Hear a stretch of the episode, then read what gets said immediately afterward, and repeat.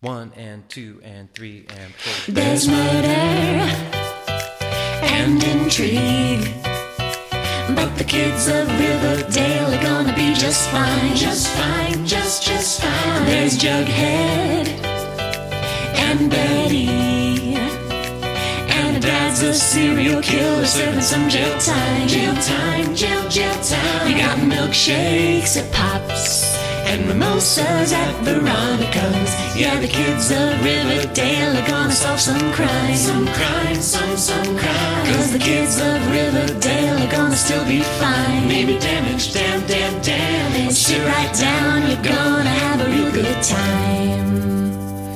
With Team Cheryl. Who's Archie?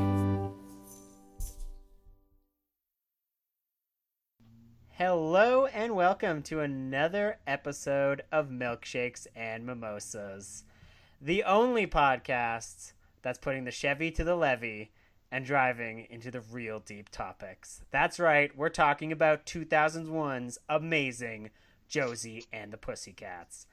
But we're not alone. It's not just me on this plane going down. I am joined by my two favorite backdoor lovers, Alex Pattison and Sam. Hello. Hello. Thank you. Thank you for joining us for this amazing, amazing movie to talk about. Um, first off, how are you guys doing? Uh, Um, so much better because we get to be on this podcast. When you messaged me and asked if we would have time to talk about the Josie and the Pussycats movie, I said I have time to talk about it any day, any place, for as long as you need me to talk for. Uh, du jour means I'm excited. oh goodness i am uh i am really glad we did this because i think this was my first full watch of this movie crazily enough because i i swear that i think i saw it when i was younger like i think i just it was on tv but i don't know if i caught the whole thing and then i watched it this time and I was like this movie is fucking amazing i love this movie so much i was just blo- i was just blown away but how did you guys kind of get introduced to this movie? Did you guys have like a, a, a past with it? Sam, how about you? You're the hugest fan of this movie. Oh yeah. Um I just remember when it came out on DVD. I remember being at a sleepover and some girlfriends of mine uh rented it and there was three of us and then by the end of the movie it's like, "Okay, you're Josie and you're Mel and you're Val." And of course, cuz I'm the redhead, I was fine with being Josie and stuff like that. But the it's this movie has meant so much to me over the years and it's one of those movies where I show it to a bunch of people and they're like, mm, I don't know, Josie and the Pussycats, like Archie, like this movie. I don't think it'll be very good. And then by the end of it, they're like, holy fuck, that was awesome. This guy beside me being one of those people. yeah, um, this came out when I was in grade eight, going into grade nine, and although I definitely was going going to birthday parties and stuff where it was like, let's watch Charlie's Angels and and stuff like that. Uh, Josie and the Pussycats just wasn't appealing to uh, my group of friends, other than the fact that I had the biggest crush on Rachael Leigh Cook. So I was like, ooh, I kind of want to see it just for that, but uh, you know, couldn't uh, couldn't make that happen. And then by the time I was in high school and it was out on video, everybody that I knew was into like, oh, let's watch Zoolander, let's watch all these dude movies. I'm like, yeah, cool, I'm down for that. Can you just flash forward to the best day of your life when I Yes, told you to then- watch the movie? Yeah, sorry. And then it was the best of uh, times. year- it was the worst Ye- of times. years went by without me seeing it, and I just sort of wrote it off. Didn't really know anybody to uh, who talked about it, but I was a huge Archie comics fan, so it was something I always considered watching one day. And then, uh, yeah, when I was really getting into Archie stuff, right around when they were going to do the the relaunch, Sam was like, "We need to watch the Josie movie," and I'm like, "Eh, Josie movie." Uh, ugh, I don't know. Like, it can't really be that good. And then we watched it. I'm like, oh, first of all, this soundtrack is fucking great. Oh, so good. Uh, the movie starts with you know like Seth Green and uh, and Breckin Meyer and uh, uh, Donald Faison, and I'm like, oh, okay, these are all people that I know now to be very funny and and hip and with a great uh, finger on the pulse. So they wouldn't have ag- agreed to be in this if they didn't think it was actually like legit funny. And then once I saw that opening scene, I'm like, oh, okay, this movie is not what I was expecting. This is not just like a, oh my god, we're famous now. It's like a, oh, Party Posse Simpsons episode mixed with uh, Spice World, and I'm like, oh, okay, this movie was way ahead of its time and so much fun. Yeah, uh, for sure, for sure. Uh, and yeah, um, so had you had a lot of experience with Josie and the Pussycats in the comics then, if you were like an Archie, Archie fan? Yeah. Um, so I never really read the independent issues, but because I was a kid growing up on the digests, any of like the Archie's pals and gals or any of those non-main Archie storyline uh, digests would have like Josie stories, and I'm like, oh, this is pretty cool. But then sometimes they would have like the pre Josie and the Pussycats Josie stories, and I'm like, huh, I don't know who Pepper is.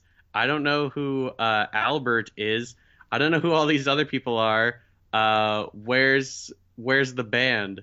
And then it wasn't until I I got older and actually looked, and I'm like, oh, okay. Josie was just originally like their girl comic, and then when the the Archies got famous with Sugar Sugar, they're like, uh huh, uh huh. So Josie's gonna be a rock star now, Oh, and uh, and Archie Comics was like, yeah, yeah, yeah, we can do that. Uh, hmm. Well, Pepper's lame, so we'll get rid of Pepper, Josie's old best friend, and we'll get rid of Albert because he's just sort of an annoying character, and we'll bring in Alan M, who's uh really built and handsome, and uh, we'll we'll we'll add some other stuff. Uh, we'll bring in Valerie was already there, but we'll bring in uh, Mel and uh, get that all set up. And that's what they did, and uh, pivoted to be like, yeah, no, everyone loves rock stars, everyone loves bands. So Dan DeCarlo, famed Archie artist, was like, yeah, I'll draw it. So he drew like every issue of the original run, wow. which is great because he's the best at drawing like girls in really sexy outfits that you could still sell to kids. uh, Sounds so creepy. but no, that that that's what Dan DeCarlo really was great at. Like, oh, I'm drawing these girls with like giant breasts in skimpy outfits, but like it's a kids comic. So it's all right. Yeah. wow. so- See, that's a good history lesson because I did not know. I just assumed it was always Josie and the Pussycats because, like, even like, I don't know, like even deep nerds, they don't really reference pre Josie and the Pussycats stuff, which is kind of uh, kind of cool. So Yeah. And the neat thing you were telling me, Alex, and I didn't know, um, because in the movie they have like their established last, last names as Josie McCoy, Melody Valentine, and Valerie Brown, but that wasn't their name from the comics, and they used to change all the time in the comics. yeah, right? there was no there was no real canon, there was no consistency with the last name. So Josie's n- last name in the comics was either James or Jones. oh, Then they introduced Val and or sorry, Melody. Her last name was always uh, Jones. So then when Josie was in the comic, her last name would be James and then Melody's would be Jones. But if uh, Melody wasn't there, Josie's last name was Jones instead. So it was all complicated and, and dumb. I just don't think anybody cared. It was the late 60s, early 70s. People were just having fun. But the funny then- thing is, is now Riverdale's picked up on the names that they went with in the movie, and Yeah. they just made that like a canon. the movie it's the movie established the new canon. So once they decided on McCoy and Brown and Valentine, Archie Comics was like, "Cool, uh, we are retconning the old names.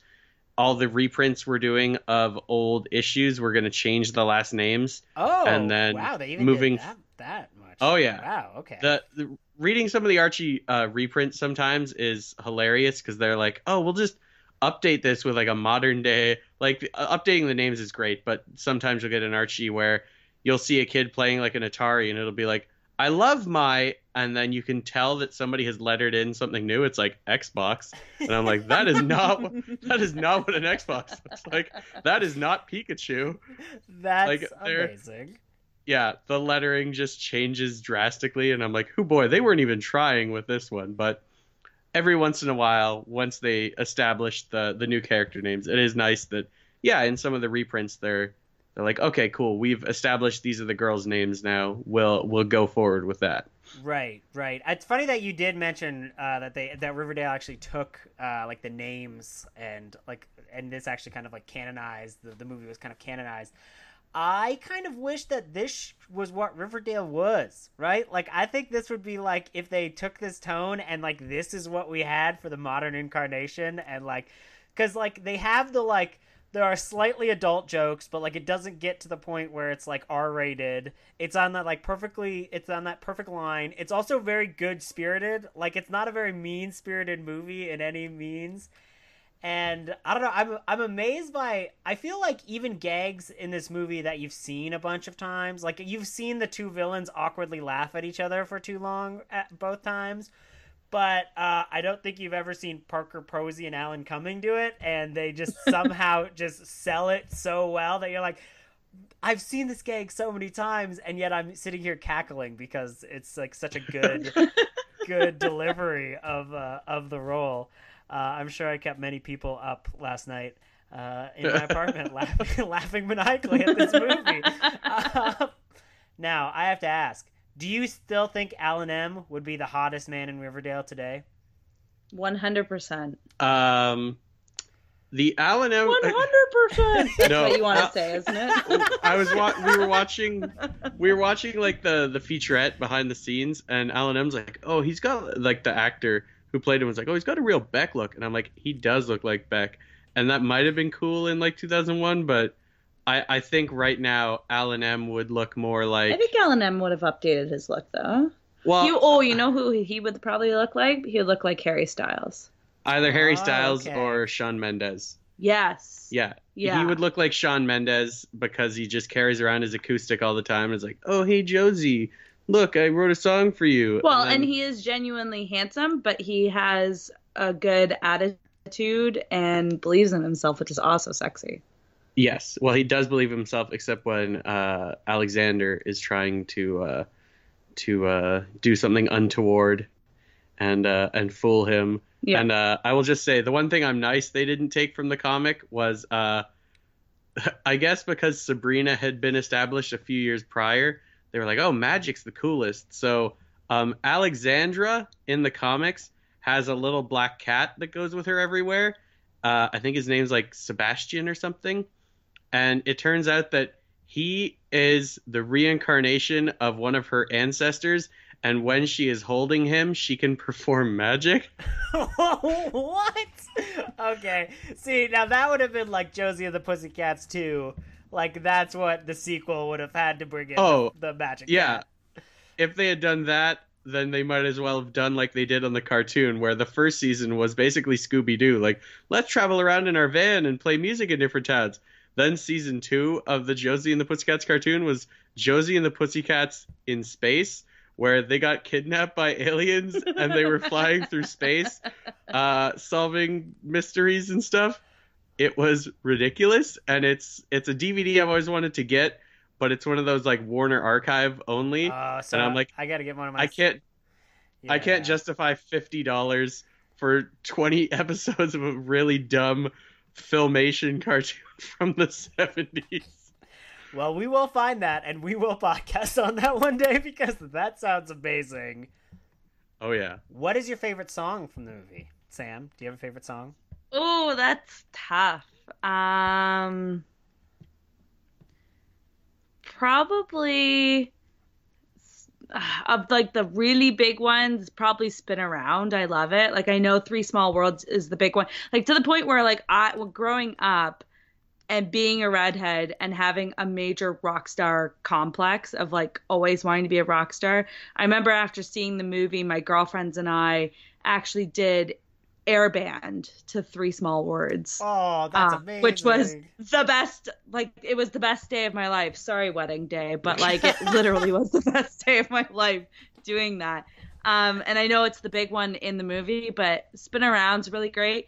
And and the name of the song is escaping me but the one where she where josie's just standing in her bedroom playing in front of the mirror and alan m comes behind her like that's just just the way it's used in the movie it's just great. I love it.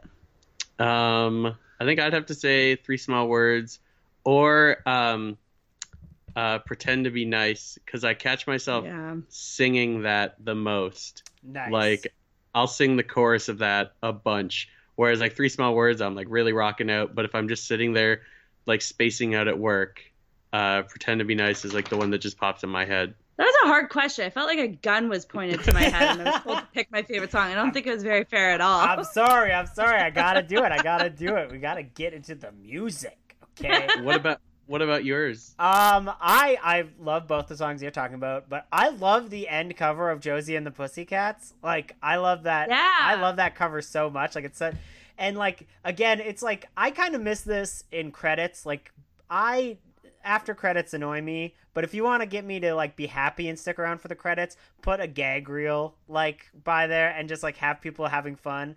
Like it always makes me uh, have a laugh. Like there's so many good like Jackie Chan movies with it, and like comedies seem to use it well. But like I mean, there's got to be some. we just funny- watched Bring It On, and that has one of the best Oh, ones. Like I forgot about it. I'm like, yes, bring back. It was such a '90s and like early 2000s thing. It's like bring back the blooper reel, reel over the credits with a good song. Yeah, I mean it's perfect. And I mean like I know everything nowadays would just be green screens, but like I'm sure they like trip and fall in front of the green screen. like I'd still watch it. And since it's Yeah. a green screen, you could put whatever behind them. You could just make it look funnier. Absolutely. Before the time of cinematic universes, we had blooper reels. Bring back the blooper reel. And it was a damn good day. Remember this, kids. just us yelling at children. oh my goodness. I'm trying to like it's so hard because there's so many things I want to talk about. Okay, the the use of product placement in this movie is so funny. Like I I don't know. How do you guys feel about it? Because like I think it works really well because like they just went full in and over the top, and like there's also a little bit of a disconnect because again, be, we're we're all Canadians.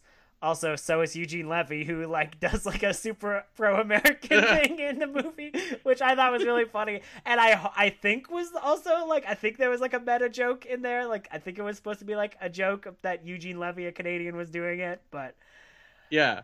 I I think so, but um, I would expect so. Um, but so like things like when uh, the, she's just Rosario Dawson is just petting the Target dog, and I was like, well, we Yeah. don't have Target in Canada anymore, so this is just like hilarious. Like it doesn't mean much to me at all, so it's kind of funny. But what do you guys think of all the the product placement? Well, I remember back when I first originally watched it, like thinking more about it, and I was like, wow, there's quite a bit of it in here. And my favorite scene is just like when Melody is in the McDonald's shower Yes, with yes. like the was the fries fry like loofah. loofah thing and like using that and I thought it was so funny. But then I remember we watched it um we watched it last night just to kind of like rejog our memory on things like that. And I found it actually scary how little I was picking up on the po- product placement. And I'm like, well, that just goes to show you how 2019 is completely fucked with our brains to the point where product placement is so embedded in everything we do and everywhere we go now to the point where like I didn't really notice it as much as I remember noticing it back then. And it kind of scared the shit out of me. What do you think, Alex? Um, I thought I, I, initially I'm like, man, this must have paid for the entire movie, is what I thought when I was watching it the first time. Then I checked the the trivia, and it was like, no, like they did it by with accepting no money. The brands weren't really told that they were going to be featured. It was just the set designers being like, what brand would look funny here? So it's it's it's admirable that they did that because I think it was I think it was Minority Report was the first movie I remember hearing about where it was like, oh, Steven Spielberg secured so much product placement for that movie that it basically paid for the movie. So anything it made above like on opening weekend, everything was all gravy because it just like product placement placement placement, Placement. paid for it. That's Um, that's so insane. Like I, you see this a lot in dystopian movies, and like I don't, I don't get it. Like I don't know like why in Minority Report you would want advertising. You'd be like, oh, I need to get a Verizon phone. Everything in this universe sucks. Yeah. I mean, in that one it was more about how the I think it was mainly when he swaps out his retinas with that other guy's and they're showing that like oh ads are so prevalent in the future they scan your retina and they're targeted to you. And I'm like huh with the way Facebook ads work these days I guess Spielberg was onto something. yeah, that's very true. That's very true. I did almost think of this as like an overblown, like a comedy set in an overblown dystopia in a way. Like that's kind of what it felt like. Like, because like everyone is evil or like like.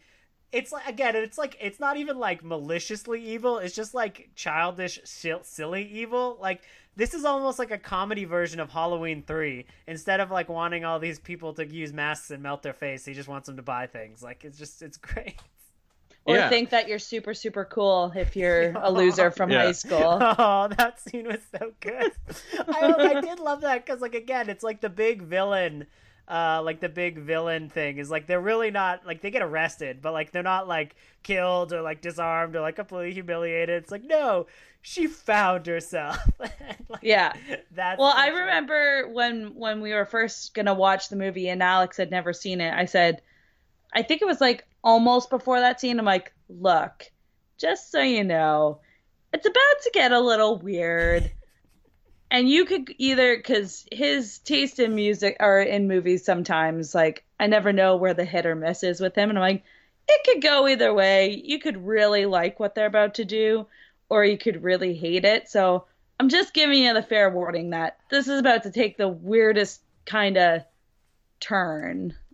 and then uh, I loved it because I was like, oh, okay, it's all just about being a loser or being an albino or whatever. And I'm like, that's just, it's so fucking silly, but it was just perfect. Oh, for sure, for sure.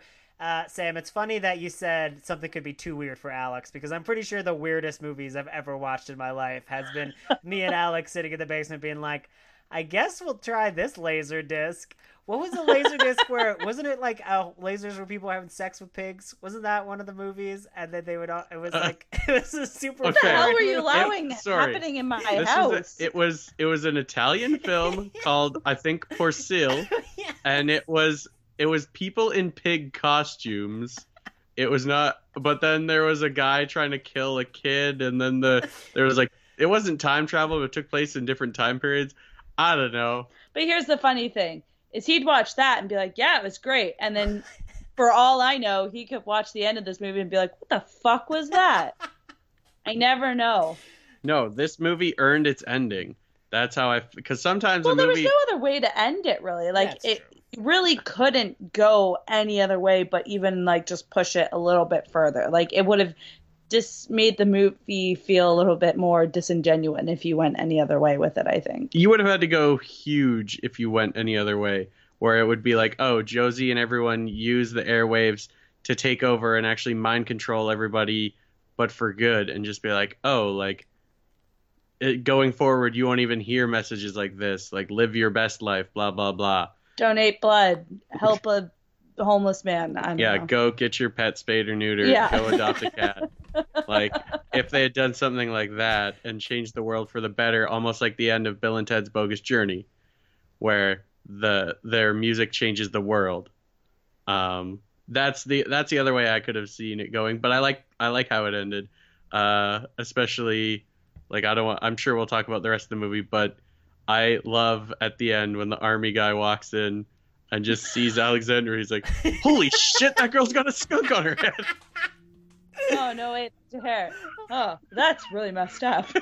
It was so good. It was so good. I love that scene. And then a little bit before that, oh god, what is the quote that Parker Posey says? She says like, "What are you guys gonna go back to Shitsdale with like?" Oh god, I'm trying to remember what she calls. Dopey and Mopey. Yeah, so Yeah. And then I was like, "Oh man, that should have been the name for this podcast." Shits, Shitsdale with Mopey Yeah, and sh- Mopey. um oh that was the other thing i was going to mention just as far i'm all over the place tonight with the comics uh in the movie josie's from riverdale but in the comics because they wanted archie and everybody like sabrina lived in greendale archie lived in riverdale josie and her friends lived in midvale Oh, okay, Okay. which I think was the town that was like in between or the next one over. Because sometimes in in in old Archie comics, it'd be like, oh, we're playing like either Central, I think was it, like Central or Midvale or Greendale, Greenvale, Green Greendale. Greendale, yeah. Damn, damn. There's a there's a lot. I love this whole like Archie. Like, what state? What state is the whole Archie universe in? Is it in America, the state? It seems like it's like Ohio. Is that crazy? I think it is supposed to be somewhat Midwest, if not um, uh, Northwestern, like Washington area. okay. Um, yeah, because I mean, like if you look at, at at Riverdale, considering they film it in Vancouver, it's uh, it makes sense if it's sort of, you know, uh, somewhere in West Coasty. yeah. So, so you're saying something makes sense in the TV show Riverdale? Yeah. Maybe. Well- You're very kind. And then speaking of Vancouver, that's where this movie was actually filmed. Oh wow! Really? This is oh Yeah. I'm surprised. I 'Cause didn't there was a-. A couple extras that I noticed where I'm like, I've seen you in episodes of Dark Angel or X Files. Like, I know you. That's amazing. That's amazing. Oh man, so this is a minor tangent, but my boss currently, he he used to work in Vancouver, and he had to do AV for one setup for an episode of Dark Angel where they had to look at like a PowerPoint, and he had to like set it up and like use all the tech to get all the like projectors and stuff right for one episode of Dark Angel. so every time I see Dark Angel, I'm like, I want to watch and find out what scene my boss set this thing up for. And I'd write that out till I died, baby. Yeah, I'd set that shit up. You know what? As much as people will will mock Dark Angel, season one of Dark Angel holds up insanely well. I rewatched it like six years ago, and I was shocked at how prescient a lot of it was. Like, oh, corporations being evil, using drones to spy on us and actually kill people remotely, and and uh, the media lying about a lot of things and needing this guy to hack the the news and essentially send out truth signals because the media has been so corrupted by big or uh, big companies owning it and i'm like oh huh james cameron stole all the best ideas for this show Look, James Cameron's entire career is him stealing the best ideas of whatever project Oh. he's ever seen. entirely because he ripped off like cyber six and uh for dark angel and a couple other uh and some elements of i want to say like uh ghost in the shell and other anime stuff but he essentially would just because he had so much money from terminator 2 and then titanic and then avatar anytime people try and sue him he just gets continuances and just draws it out until the people go bankrupt and then sadly die uh, which is what happened to the guys who he ripped off from Cyber Six to make Dark Angel. It's a sad story. Look it up sometime. But uh, yeah, we're we're talking Josie. Josie and the Pussycats. Yeah. You know, that is an element that this movie does not really I'm surprised there's no random hacker character. Right? Like it seemed like this is a movie where you'd almost see like Hacker Man show up and just start like doing all like the hacking and stuff like that. Like there's almost like it was like right in that that era is like is definitely a prime like hacker time, right? Because like I mean, Well- what when's hackers? Like ninety six? Hackers was yeah 90, 94, 95. Oh, okay, okay, it's earlier than that. But Um, but no, like it's funny you mentioned because I was just thinking like who would they get, and then I was thinking, you know what, DJ Qualls. You've already got Breckin Meyer and um, uh, the guy who plays Alexander. They were both in um, Road trip. Road Trip, and DJ Qualls was in Road Trip too. And I'm like, perfect. Just get DJ Qualls to show up as a hacker guy to be like, oh, I can change what the the music sampling machine is gonna do. I can I can change whatever. And because I think he played a hacker in that movie, The Core, where they have to drill into the Oh, Earth's God. core. we and- watched that for geography class. Our teacher What? was like, "Yeah, this is relevant to geography. Let's watch it." And you're like, "No, it's definitely not. just teach. I know it's a small school, but just teach the kids." Oh boy. You know, I should have known that this was filmed in Vancouver because one of the extras that is like who's only credited as Laughing Girl, like one of the people who becomes like a huge fan, is Katharine Yeah. Isabelle, who is like from the Ginger Snap mo- movie. I She's, knew like, I recognized her from somewhere. American Mary. She's in Freddy versus Jason. Like she's the one who has like the the Oh. world's shittiest boyfriend in, uh, in Freddy versus Jason, who's Gibb! always like, "Give me a Yeah, yeah, beer, Gibb! uh, make me Yeah. a sandwich," and then Jason's like, "Bleh," and squash. Oh, she's one of the um one of the stupid girls, right? Yeah. Yeah. Yeah, yeah, yeah, yeah. Yeah, and she's also in Hannibal, and like I was just like, "Oh wow, that's Katharine Isabelle." Like that's crazy. like that's such like a weird, weird role for her at that time. So I thought that was very funny. Also, I guess the Soska sisters are somewhere in the movie as extras, and that this movie is where they met Katharine Isabelle. What? Yeah. What? Yeah.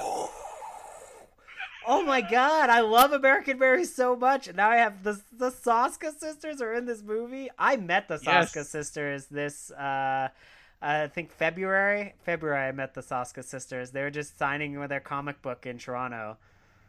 You should have had them sign Aw. a DVD of this movie. I should have. I so should have. That would have been amazing. I'd be like, "How do you know this?" Oh God, that that just this movie is the best. This movie needs to be like in the Hall of Fame for movies now. Like, and everything Thank good you. happened from this movie. I genu- I don't like. I'm trying to think of like what other comedies would you say like that really kind of like have a similar tone and delivery to this movie like what what if you were to make a marathon what would you kind of put this with Um, Zoolander was the same time and sort of has like a similar idea where you're taking a look behind the scenes of an industry and how it's trying to like fuck with the world. And it also has celebrities doing cameos and and people doing fun stuff. So i would definitely say zoolander.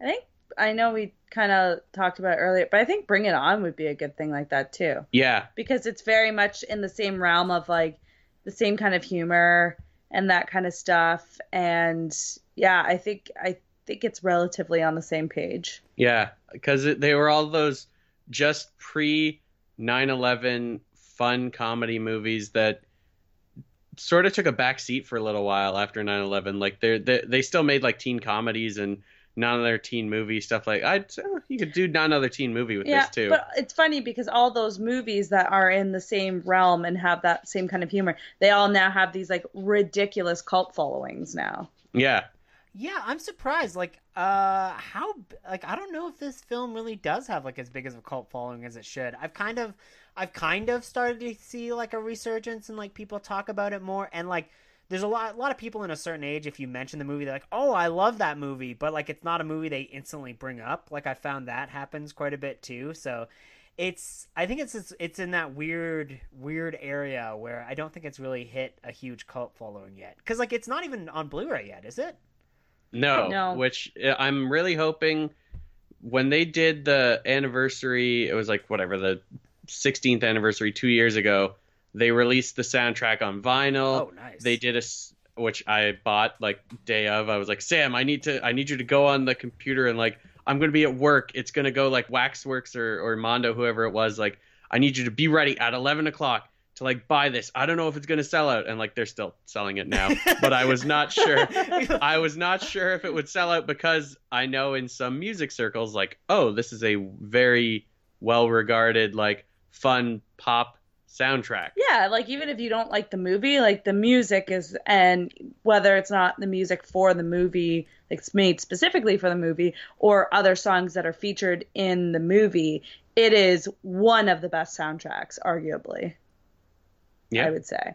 But yeah, and then it came with like a 45 of Du jour Yeah. along with it. Nice. So Yeah. like it's, So it's the got best thing. Backdoor Lover on one side and Du jour around the world on the Yeah. other side. It's one of those things where when people ask you like, if you could only save three things in a fire, what would it be? It'd be like, mm, my one dog, my other dog, and this. Yeah. Alex is Yeah. just like, no, no. Alex would be like, I understand. Save, take the Josie.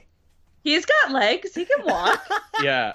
I'm um I'm hoping that Shout Factory does it as one of their shout selects They for totally like the. could. Uh, uh, I mean, it might end up being like a 20th anniversary, so we'll have to wait like two years.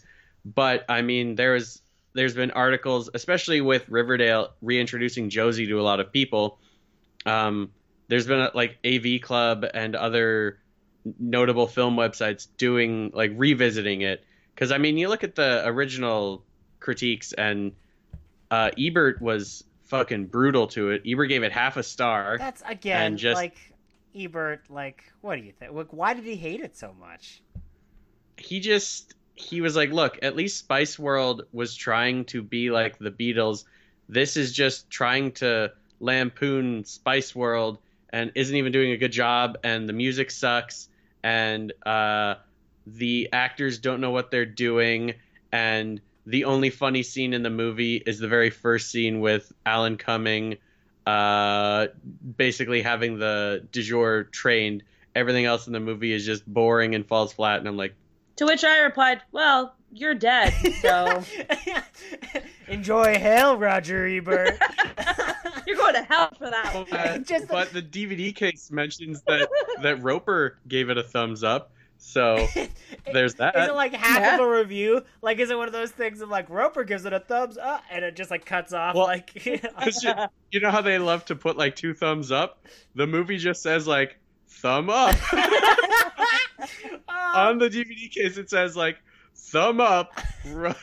Uh yeah, uh Ro- Richard Roeper. that's And I was that's like, "Oh boy." that's hilarious. That reminds me of Blue Velvet, which one of the special features on the Blue Velvet Blu-ray is the review on at the movies, and it's like one of the meanest reviews I've ever seen because they hated Blue Velvet so much. So that is insane. they're just like, this movie is trash, and like then they're like years later, like let's put that on the Blu-ray. Yeah. Um, I'm hoping Shout gets it. I mean, it seems like Get Every- hire cast- Sam to be to do the commentary. I want Sam to do the commentary for it. Yes! Are you listening, Yeah. Shout Factory?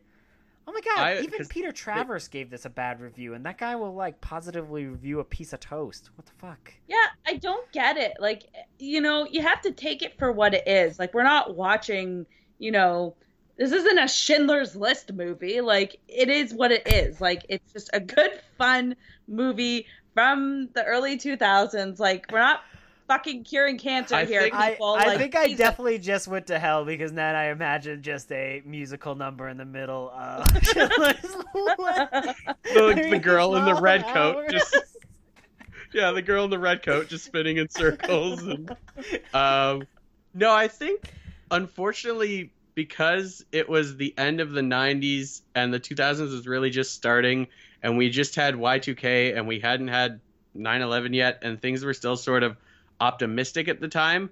Such a fun movie in this meta sense was seen as like, oh, you know, like it doesn't it's it's just not good it's stupid it doesn't know what it's talking about blah blah blah but it holds up now in hindsight so much better than a lot of other stuff from around that time i think it's just unfortunately a lot of movies from that 99 through 2001 other than like american pie and some of the the huge stuff is sort of just really sadly forgotten which is Uh, unfortunate. I mean, but there's a lot of people who I remember like growing up with who had no idea that Josie and the Pussycats had a tie to the Archie comics at all. But I was opposite of you, Alex. Like growing up, I never, I read some Archie, but I was always so I didn't, I don't know what it was. I didn't like Archie very They much. didn't fuck I'd always enough, like right? That's what. that was totally the problem. Thank God for Riverdale. No, but I I would always like skip through to find like Betty and Veronica or like all the sub characters. Like I didn't really like Archie very much. I always like the sub. So when they would have like Betty and Veronica double digest, like I would get those, or I read Cheryl Blossom, or like I read a lot of the Josie and the Pussycats stuff. Like I read a lot of the sub character stuff from Archie comics. So I knew it had the relation, but I knew a lot of people didn't know that but liked Archie and maybe would have seen it had they known it had a connection to the Archie comics. Right. Did did did the Archie comics of this time, like the Josie and the Pussycats comics, kind of like change to reflect like this movie at all? Like, did they release any tie-in comics or anything that kind of like inspired? I think they, they did like uh, a, a reprint or a one-off where it had like pictures of the actresses on the front, sort of like they did with um, Riverdale. Well, with the Sabrina the Teenage Witch around the same time, oh, where oh, they yeah, had like wow. a whole run of comics where they had like a Melissa Joan Hart, like a photo of her oh on the yeah, front, standing those. next to Sabrina. So they they sort of just sort of pivoted to that, but then because the movie didn't do so hot, they they didn't relaunch the series really. I think they did maybe a couple one-offs because if you look at the the wiki page for Josie, it's like oh, it has like volume one and volume two, and volume one was you know the like if you say Josie and the Pussycats, that's like 1969 till whenever, and then volume two was the one just a couple years ago when they did all the Archie relaunches, and Right. the one from a couple of years ago, it's only like nine issues or something. It's it's it's great. It's a lot of fun. Yeah, I Um, definitely, uh, I definitely want to read that and then probably again talk about that on the show because it sounds like it's Oh.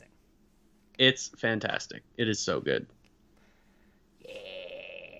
So that's, uh, Yeah. I think, I guess we brought up Sabrina. I think Sabrina, like Melissa, the the Sabrina Melissa Joan Hart series, did kind of have a lot of similar tones and similar humor in a way. Like, I think like it would kind of work if you wa- watch that on TV and then you watch this uh, like in the theaters. Like, I think that would have been like a great Sunday. I Yeah, because like Salem, the cat from that show, was like such a meta character, where like when when Alexandra has the line in the movie when they're on the plane, Yeah. and he's like, "Why are you even here?" And I'm she's here like, because "I was, in the, comic." comics. Like that's something I could see Salem saying on the show, like, "Why? What is going on? Like, where's Ambrose?" Or like, "This isn't how it was before." Like, just one of those sort of things. Like they weren't afraid to be meta and make the jokes like that with Sabrina. Yeah, that's that's very true. Why did we never get a Melissa Joan Hart Sabrina movie? I wonder if this like so is it was this financed a lot because I know Archie has historically been like an independent company, right? Like the Archie Comics brand has been independent, right? Yeah, So as far as I know, they haven't been acquired by anybody. They're still Archie Comics Limited. That was originally like L, um, MLG or JLN or I forget what it was, that's but insane, by the way. Like in nowadays, for Archie to be like not owned by like Viacom or like Disney or like somebody like that, like that's nuts. I think for the longest time they just weren't seen as as valuable because yeah, up until uh, the the Melissa Joan Hart Sabrina, nothing live action they ever tried to do with Archie ever took off, as we discussed to Riverdale and back again. Uh, Well, and let's be quite honest, it's not going very far right now either. Well, it's very popular, mean, right? Like that's a thing. Like it's uh they're launching Katie Keene uh, in the, the, the either the fall or the spring. They're going to be a Katie Keene spin-off show featuring characters in this movie. Like Josie is spinning off from Riverdale to be in Katie Keene, and Alexander and Alexandra are going to be on the Katie Keene show. well, Yeah. that's because Riverdale the show stopped knowing how to use Josie and the Pussycats because they just like did they like they were like a big part of the show early on, and then like they're like, eh, we want to deal with incest babies. Like we can't deal with this dope band right now, so like get out of here. Like the band will break up and. At some points, people will wear cat ears, but they won't be part of the band, and I just get really mad. You know, Riverdale. Yeah. Yeah, because that's the problem. It may be popular, but that doesn't mean it's good. Well, that's true. Well. That's true. That's true so much, but uh, That's almost like yeah, what this it's- movie is saying. like, the, I think you've got the subliminal messages of the movie that's, that's the message of the movie. So is this like? I guess it wouldn't be independently financed then. Like, I'm curious about like the making of this movie. I mean, Universal produced it. Okay. and the the two directors they're the people who did can't hardly wait Right. which was a, it, a bit of a meta teen movie of its own which was like i want to say 98 or ninety nine. One of them worked on uh, American Pie, though, right? uh, 'Cause I, think don't- that's how Tara Reid got involved in the movie. I d- One of them, at least, did. maybe I, I thought they were a team. I didn't. I, I don't know I don't for know. sure. Um, but that uh, I'm assuming from from just the special features and stuff I read, they wanted to make a music based movie, and it might have been something where Universal was like, "Well, we've optioned some things. Like, can you spin any of these into the movie you want to make?" I don't know a whole lot about the the full production, but I know that they really wanted to make a movie about a rock band, and Josie and the Pussycats was just the perfect fit for them. And it was, yeah, it's a big studio, like it was a Universal movie. Um, but yeah, I don't, don't know what Archie.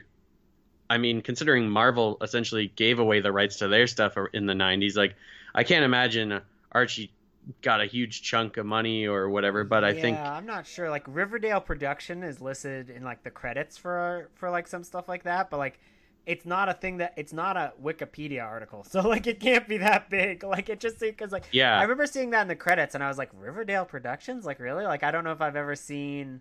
I I guess I guess I would have to watch that terrible live action Archie special again. Oh god, just to see if it had Riverdale Productions or like anything else under that band name, like that production company name. Like it could be like a weird shell company, I guess. Like I have no idea. I, th- I think after the success of the MCU and Kevin Feige, that uh, Archie was like, well, instead of Kevin Feige, we're gonna have uh, Roberto Aguirre Sacasa, however you say his name. He's gonna essentially be the Feige, and he's gonna run the Riverdale Productions, which is just basically the Marvel Pictures equivalent right. um, which is I I'm assuming you know is where they run the the Sabrina and they're going to be running this Katie Keene, all managed by that. So I it makes sense, but it is surprising in this day and age of acquisition that Warner Brothers hasn't announced their attempt to absorb Archie, considering Warner owns DC. It, it wouldn't be outside the realm of possibility for them to, and they've been doing those Archie meets Batman 66, um, and a lot of DC crossovers. Um, but they also still do other stuff. Like they've got the Archie versus Predator uh, 2 right now, which is a Dark Horse crossover. Which is so- amazing, by the way. If you if anyone is, is catching that up, that that series is like crazy, and, it, and it's like the the sequel series is, is even crazier because it's like this weird. It's like it talks about like this. It's all it seems to be a uh, a comic all about the shift between like modern and classic Archie.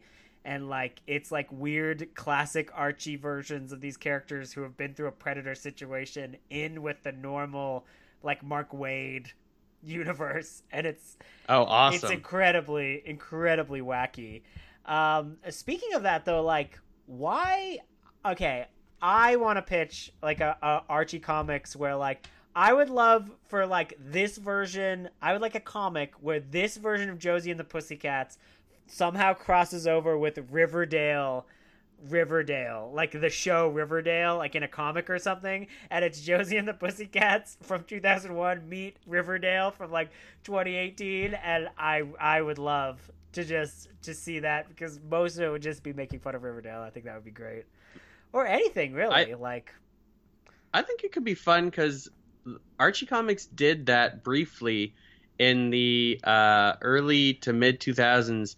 They had issues of some of the digests where it was like Archie meets 1940s Archie. oh wow, or that's Jug cool. Jughead meets original Jughead. So it was the weird trope that they set up in the Archie comics was they would walk down memory lane, which was a street in Riverdale. Oh, that okay? That is in That's- that's in uh, Archie versus Predator 2. They literally Yeah. Oh wow. So okay. They established Memory Lane is this magical street in Riverdale that you can walk down that allows you to travel basically through time or between uh, shared universes. So it's the Oh. the weird little thing that they've established where they could, if they wanted to, they could do a Josie and the Pussycats where Riverdale Josie and the Pussycats go for a walk down memory lane and meet classic comics Josie and the Pussycats or 2001 Josie and the Pussycats. Crisis on Infinite Putty Cats. Let's just put them all, put them all in one, in one. Get the Hanna Barbera in there. Get original Josie. Boom, boom, boom. Bing, bang, boom. Make it a movie.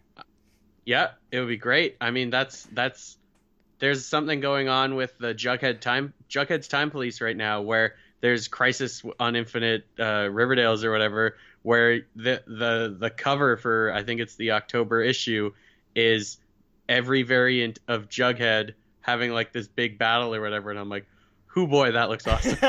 You're like, oh boy, they're making comics for me. like, it's Yeah. the limited Alex's dream world. yeah, with my giant Jughead tattoo on my leg, it's like they know exactly what I want. More Jughead. oh, that's great. That's great. Sam, if they were to make a sequel to this movie now, or or if you'd prefer in 2002, maybe do one right if you if it would have been with the same cast right after they made this movie, like a 2002 2003, and then what you would like to see if they did like a reunion movie now in the crazy crazy land. Oh. Um. I know I'm just giving you hard questions. I'm sorry. You are. I was gonna say uh, the easy question is yes. I'd 100% watch the shit out of that. Um, I don't know. I'd like to see like Josie and the Pussycats kind of like do.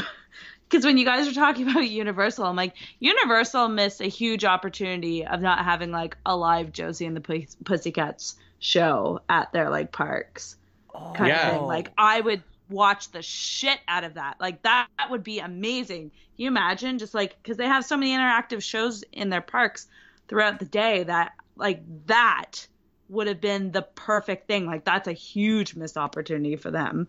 Um, I don't know. I think I'd like to see like Josie and the Pussycats like kind of it's like uh, with all the out of control things from the first movie being like, oh, everything just happened, like that one line where it's like, does anybody else think this is weird that all of this happened in just a week kind of thing?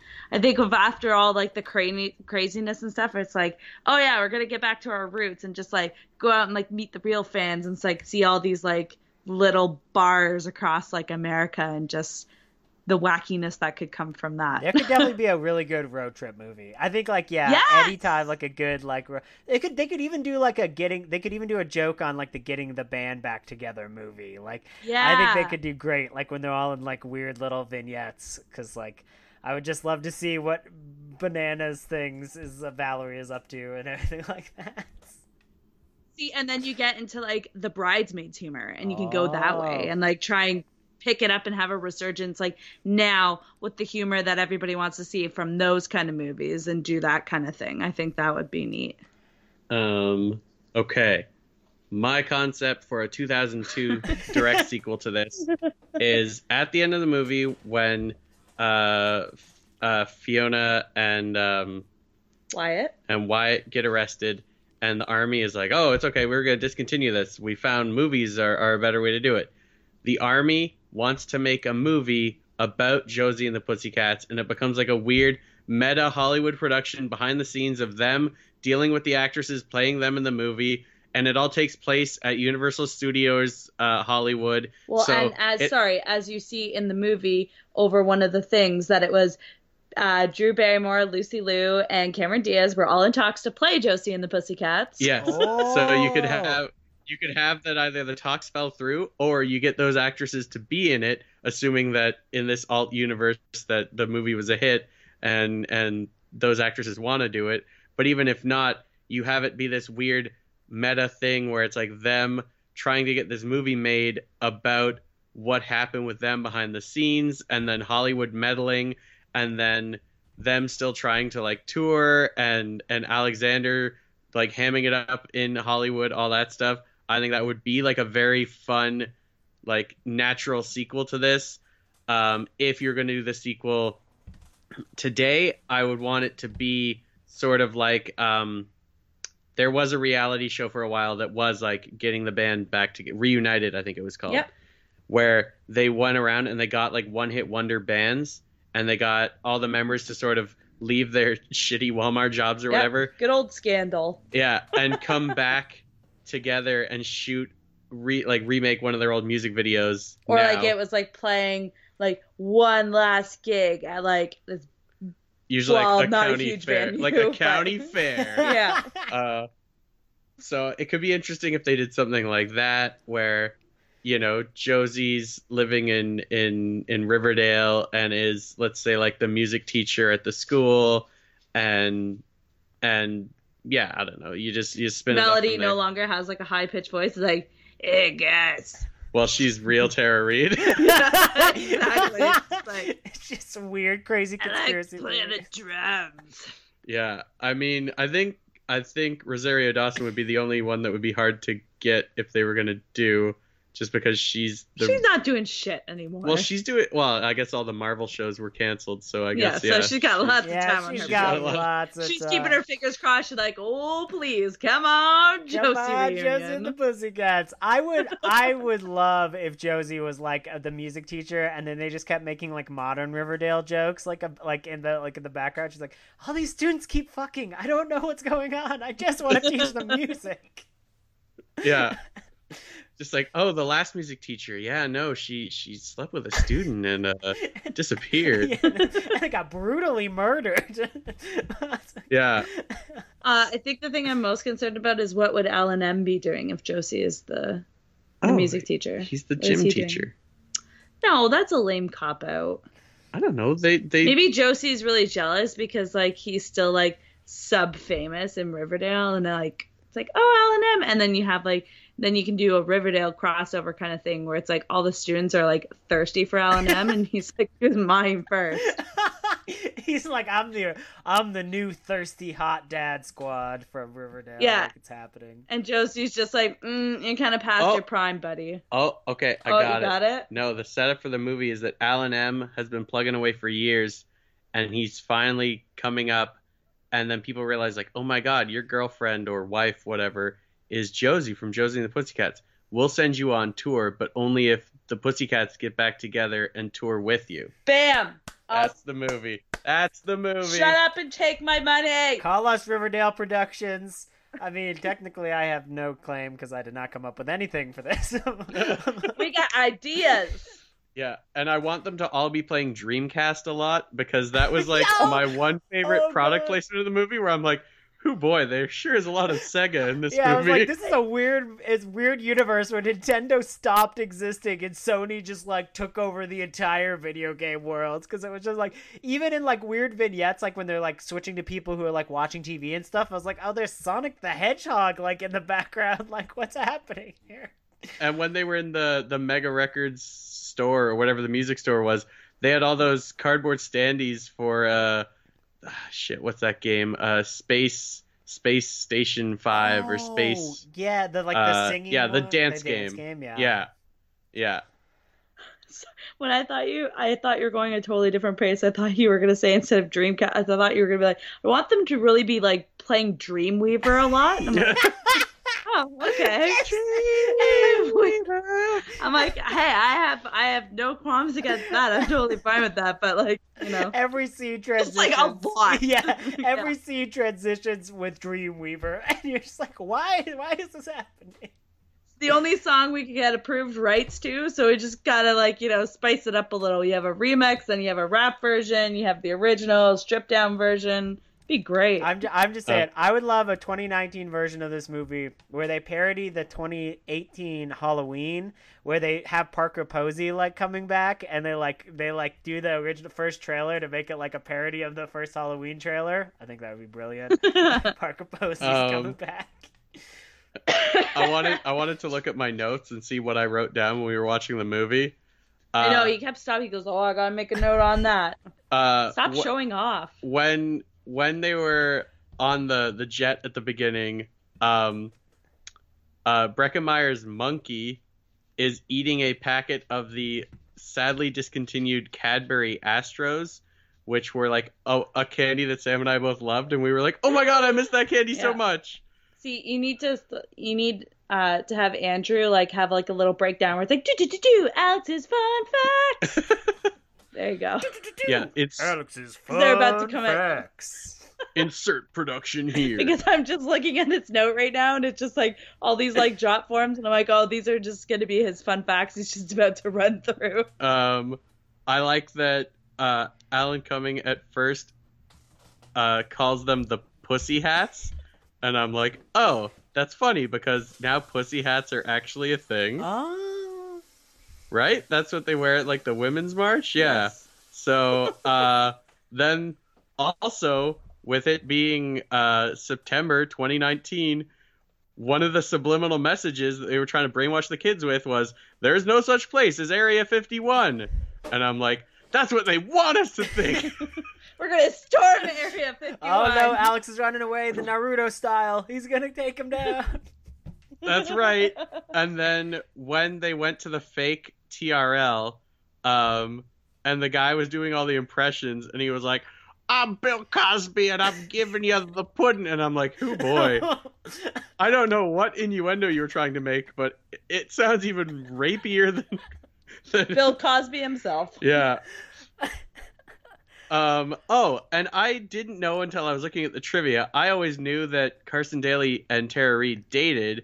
I assumed that that was the whole joke with her being excited to go on TRL in the movie.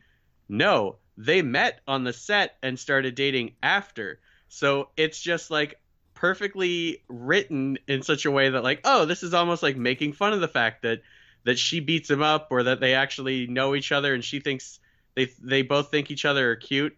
It's like, no, apparently they started dating after they met uh, for the movie. So the so the movie subliminally messaged her into thinking Carson Daly was cute, and that's how they got together. That's right. Oh my god. I'm on to That's you. what happened. That's what happened. Just like this podcast, you will rate five stars on iTunes. you will leave a glowing review that doesn't at all mention my annoying voice. you will help me get over high school by making me popular on the internet. Anyways, uh, there's weird. One can only dream, can't they? One can only dream. fun facts. Any more fun facts? Um, those were my main ones. Those are the ones that really stood out. Uh, that I was like, oh, that's uh, that's some funny stuff. Um, and I like like movie phone wasn't a big thing for us here in Canada because we didn't have movie phone. But the whole Mr. Movie Phone thing I thought was very funny. Yeah, I think it was like Mr. Mo- like movie phone was like so ubiquitous in pop culture. Like we still we got enough to understand what it was. So like, oh yeah, yeah. It's I didn't recognize the guy's voice immediately though, because I'm like, oh, all I know as a point of reference is the Seinfeld Yeah, episode where Kramer's phone number is one off, so he just pretends to be Mr. Movie Phone, like, hello and welcome to Movie Phone. What film would you like to see? Press the buttons now.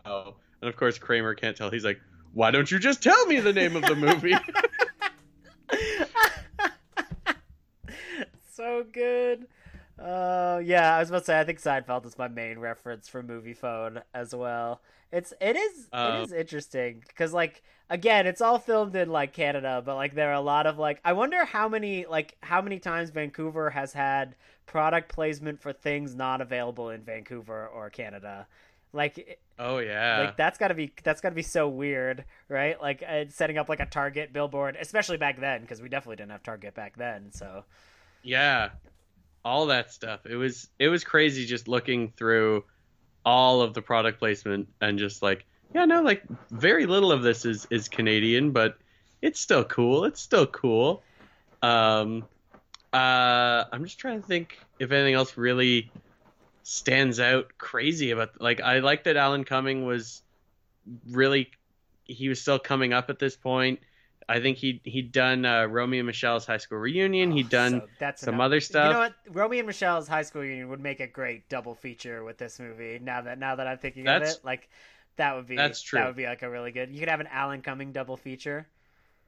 Yeah, And I always forget he's in Spice World. Oh, He's the guy on the boat. He's the one who keeps following them around, trying to like get the. Oh yeah, that's right. He's, yeah, yeah. He's the Because Richard with, E. like, Grant is is basically the manager. Well, he's he's basically he's like the Alan what- Cumming part. Yeah, in this But- movie. But Alan uh, Cumming Alan is, like, the is the guy who's or- trying to like follow them around and get like footage and stuff like that. We've got an Oh, Alan Cumming yeah. triple feature. Call us. Oh my god! Call us Alamo theaters in America that aren't in Canada. We will Yeah. get you a triple feature. I would watch the crap out of that. That's a you would. great Yeah, that marathon. would yeah, that's oh. that would be like an amazing party. Like if you just had like a whole bunch of people over, had a few beers, and just watched those through. That would be the perfect night, I think. That's Although gonna be my Alex is the this asshole who will not admit that Spice World is a fun movie. Um, I yeah, was no, we're just gonna ignore what they say oh no, because it's gonna be really mean, and we don't no, need that in our I lives. was a horny young boy who wanted to watch Spice World because I was horny for all the Spice Girls, and I would have watched them, you know, paint a, a wall for an hour and a half. Yeah, see what did I tell you? Ruined. Uh, but as it stands, the movie It's fun. it's it's it's fun. It it's it doesn't really nail its landing, but it's fun. That's why Josie is better though. Josie Yes. and the Pussycats. Yeah. Yeah, I, every time I say it, I just gotta sing it. Like it's like such a, it's so catchy, so catchy. I will be listening to this like entire soundtrack forever now. Like it's just never, it's never stopping. It's amazing, and all the like the music is so well used in it. Like my favorite use of Paradise by the Dashboard Light is in this movie. Just when they're like crossing the street and Wyatt almost hits them, and you get the big sign in the back that says number one band, and like the smoke coming out from behind them, and he holds up the CD. I'm like, this is just. This is the most perfect scene. Like I could watch just that scene alone from when they start running away from the department store because the cops are called on them up until like he almost hits them and like offers them the record deal. I could just watch that over and over and over again because it's perfect. Yeah, like really, I think uh, one of the big uh, kind of like through lines in this movie is like this is a really great production design. Like this entire film is just filled to the brim with like great sets. Like everything is like so immaculately created and like they they interact with a lot of the sets like pretty significantly. Like even like uh like the recording studio how they're like pushing in on the walls and like Yeah. they actually have to like turn a lot of the knobs and like and it actually has to like light up and do stuff so like it was clearly like a lot of work went into production design so i was Well, even again with like some of the product placement, like Valerie's hotel room is all the Yeah, Target stuff. Like. Melody's shower is It's all McDonald's. is all the McDonald's stuff. Yeah, uh, Josie's was like it wasn't was it Lancome or no uh, Rimmel? oh yeah Yeah, Rimmel. something like yeah, that. something Yeah. like that.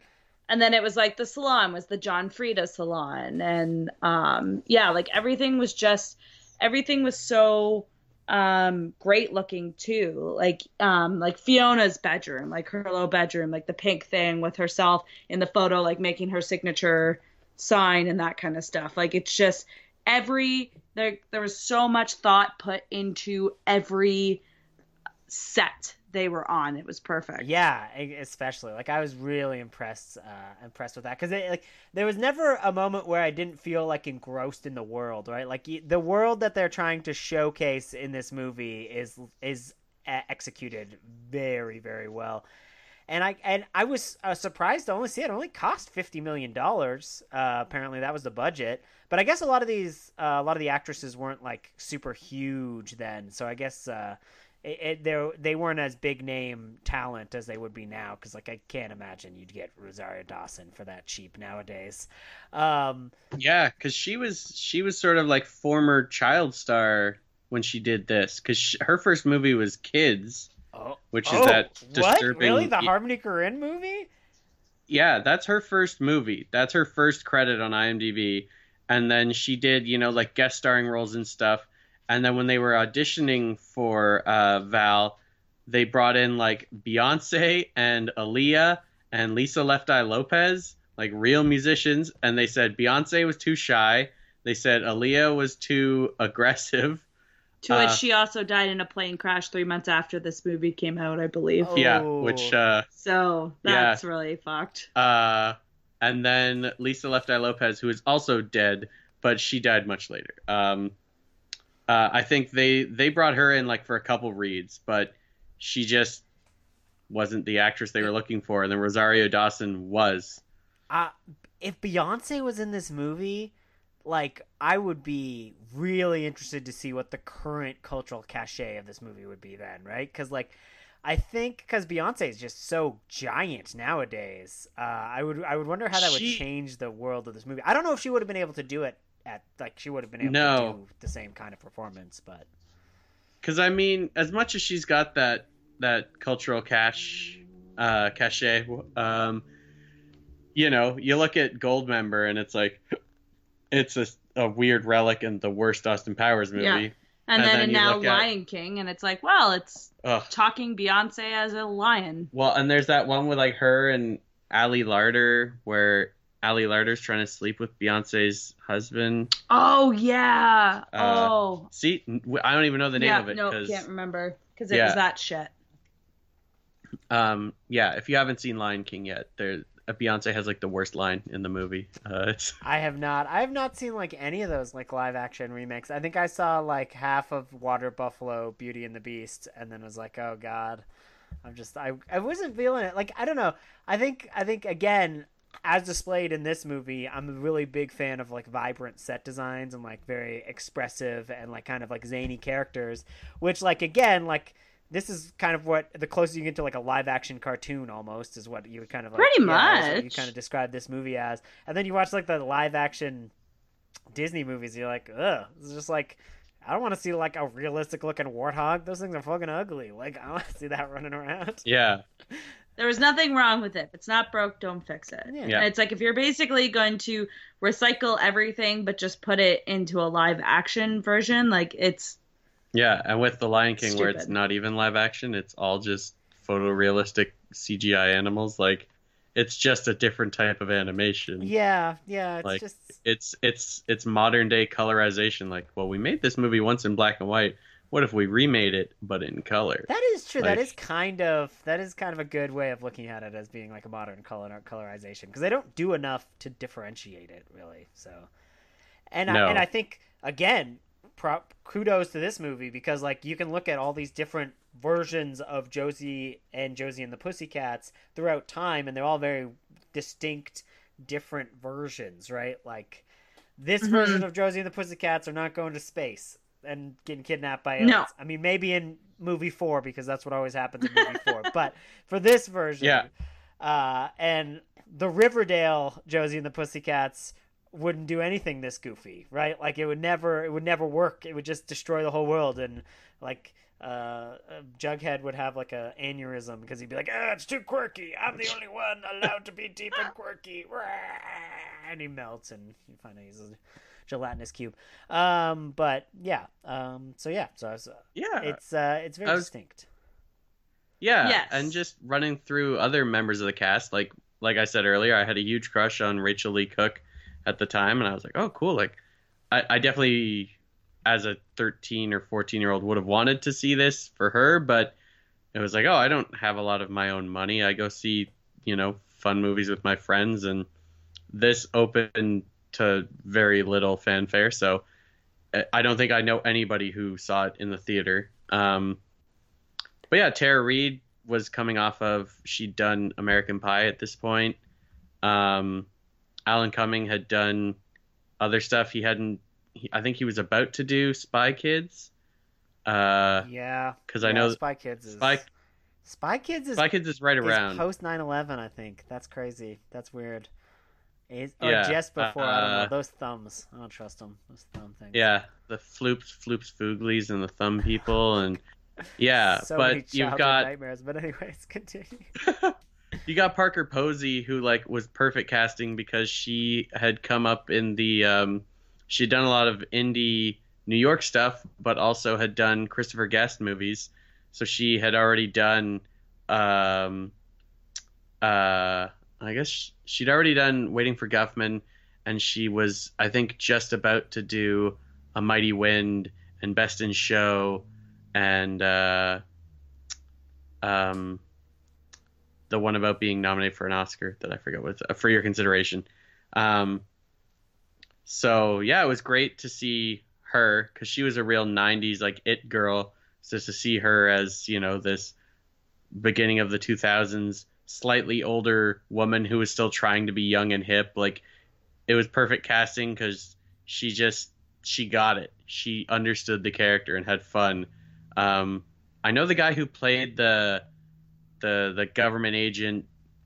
I've seen him in other stuff. I forget where he's from but he was fine. Uh, alan m i would say is probably just the weakest because I don't think he stands the test of time as being like a super handsome guy. He's Sam's uh, shaking her head at me, but I think he's fine looking, but he just looks like Beck. Like I just I don't find Beck handsome. Uh, so you know, Alan M in the comics was like Arnold Schwarzenegger. Like he was gigantic. Oh, weird. He was huge. He was like a huge buff dude. But I don't see Josie being with somebody like that. Well, he was a huge buff dude who could play guitar and was cool. Yeah. Um, and then Alexander, like great casting. Um, I feel bad for forgetting that guy's name, Paul Costanzo or something. And then uh, Missy Pyle as Alexandra.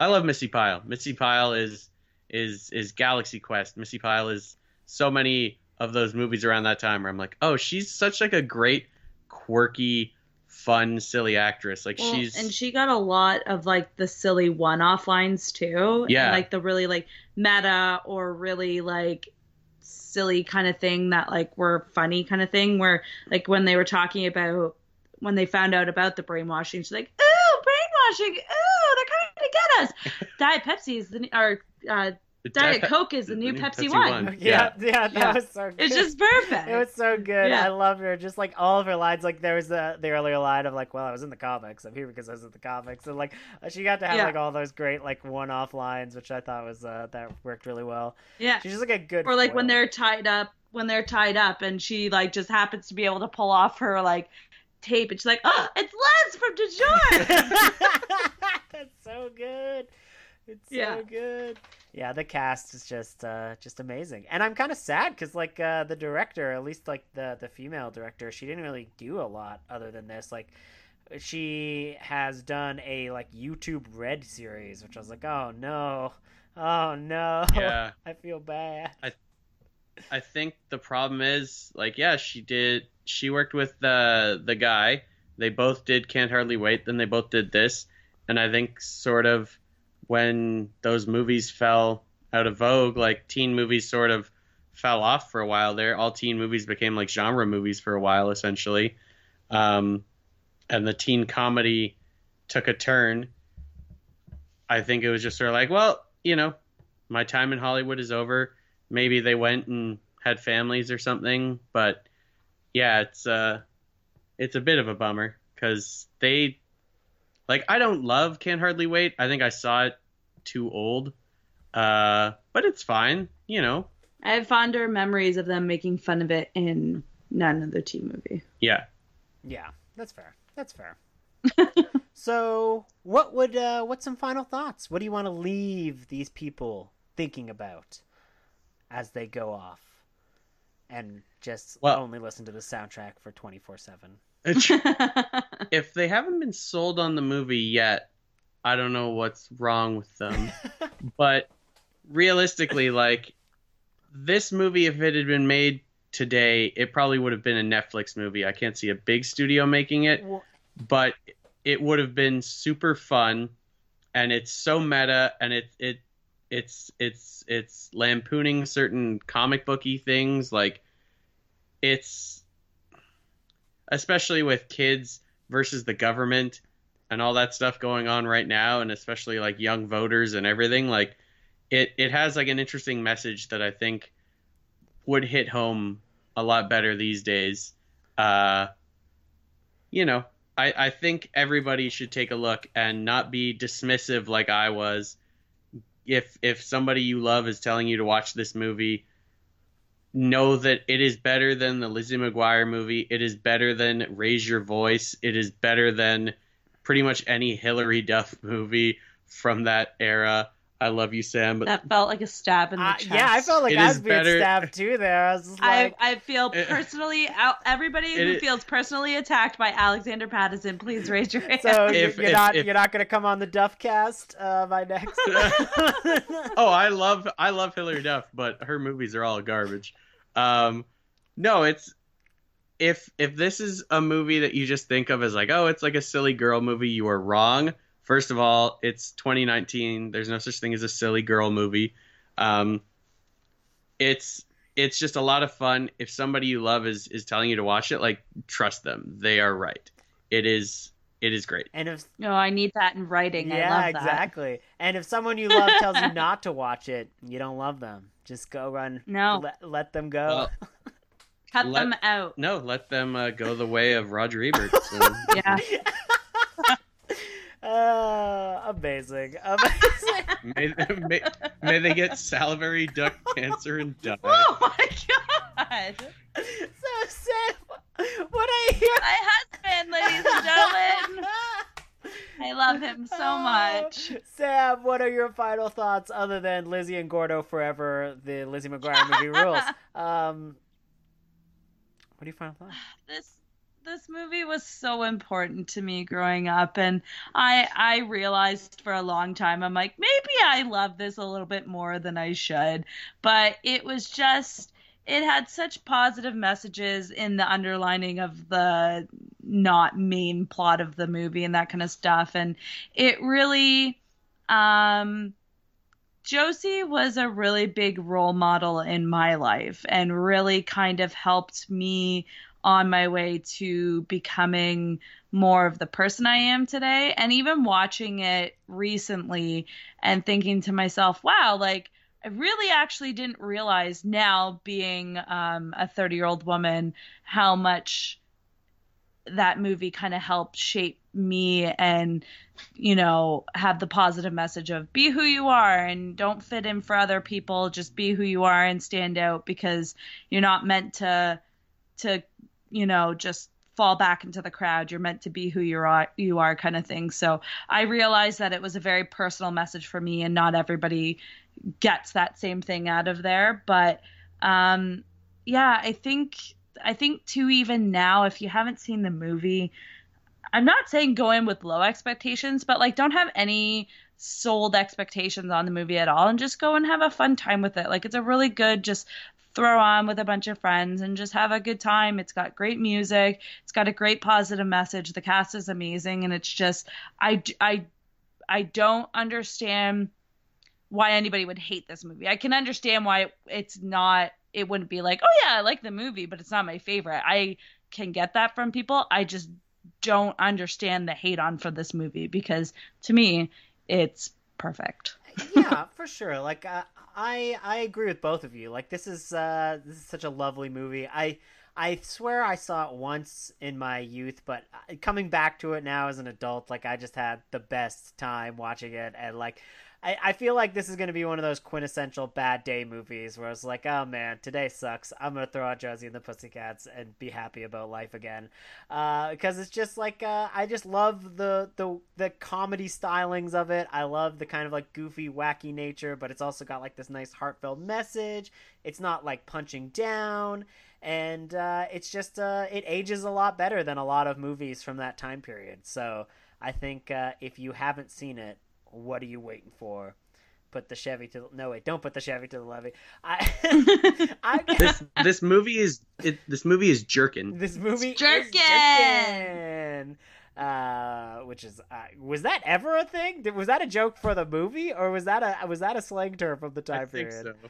It's it's just like in Mean Girls where it's like that's so fetch. So fetch. It's like stop trying to make fetch happen. It's I'm not never gonna gonna. happen. That was jerkin Yeah. fetch, guys. That's gonna be my new thing. Is jerkin fetch. so thank you both for joining us. Where can we find more of your lovely presences on the internet? Sam. Um, you can fo- you can follow me. Uh, I'm very active on Instagram. I'm at Sam on the radio. Um, you can follow my uh, what I think are very fun daily um, life stuff. yeah, see, I'm really good at telling my own self. I speak words good. Yeah. um, and you can, uh, Alex and I also run an Instagram for our garage sale finds. We're really avid garage sale people on the weekend, and um, we like to post our finds. We also like to sell things through there as well. So you can find us there at um, our Saturdays on Instagram. Nice. Yeah. Nice. Any any other places for you, Alex? Uh, my my personal Instagram account, like at AJ Patteson, P A T T E S O N. Uh, We're pretty awesome people. Yeah. If you haven't figured that out in the last hour and a half, we're uh, we're pretty pretty cool. They are pretty cool. They are the coolest. the coolest. And they did not subliminally message me to say that. It's all from the heart. It's all from the heart. Screw subliminal. I need people to know it out loud. It needs to be liminal. Tell it to me straight. Just Sam and Alex are jerking. Don't forget. yeah, jerk it. you guys are jerking. If you like this podcast and you would like to rate us five stars on iTunes, you would be jerking forever. Uh, please do that if you had the time. You can also tweet us at mpodcastm. I know there are a few of you who constantly DM me different KJ Apa pics, and he seems like he's living his best life and he's very happy. So, thank you for that. And then uh, you can also email us at milkshakesandmimosas at gmail.com. And if you liked our theme song, that was by Dax Schaefer and Annalise Nelson, who are also known as the Zaxel Naiad, and you can find them on their website. And they do amazing work, and they guarantee that we have at least one good minute of podcasting every week. So thank you, and as always, blame the CW. Bye.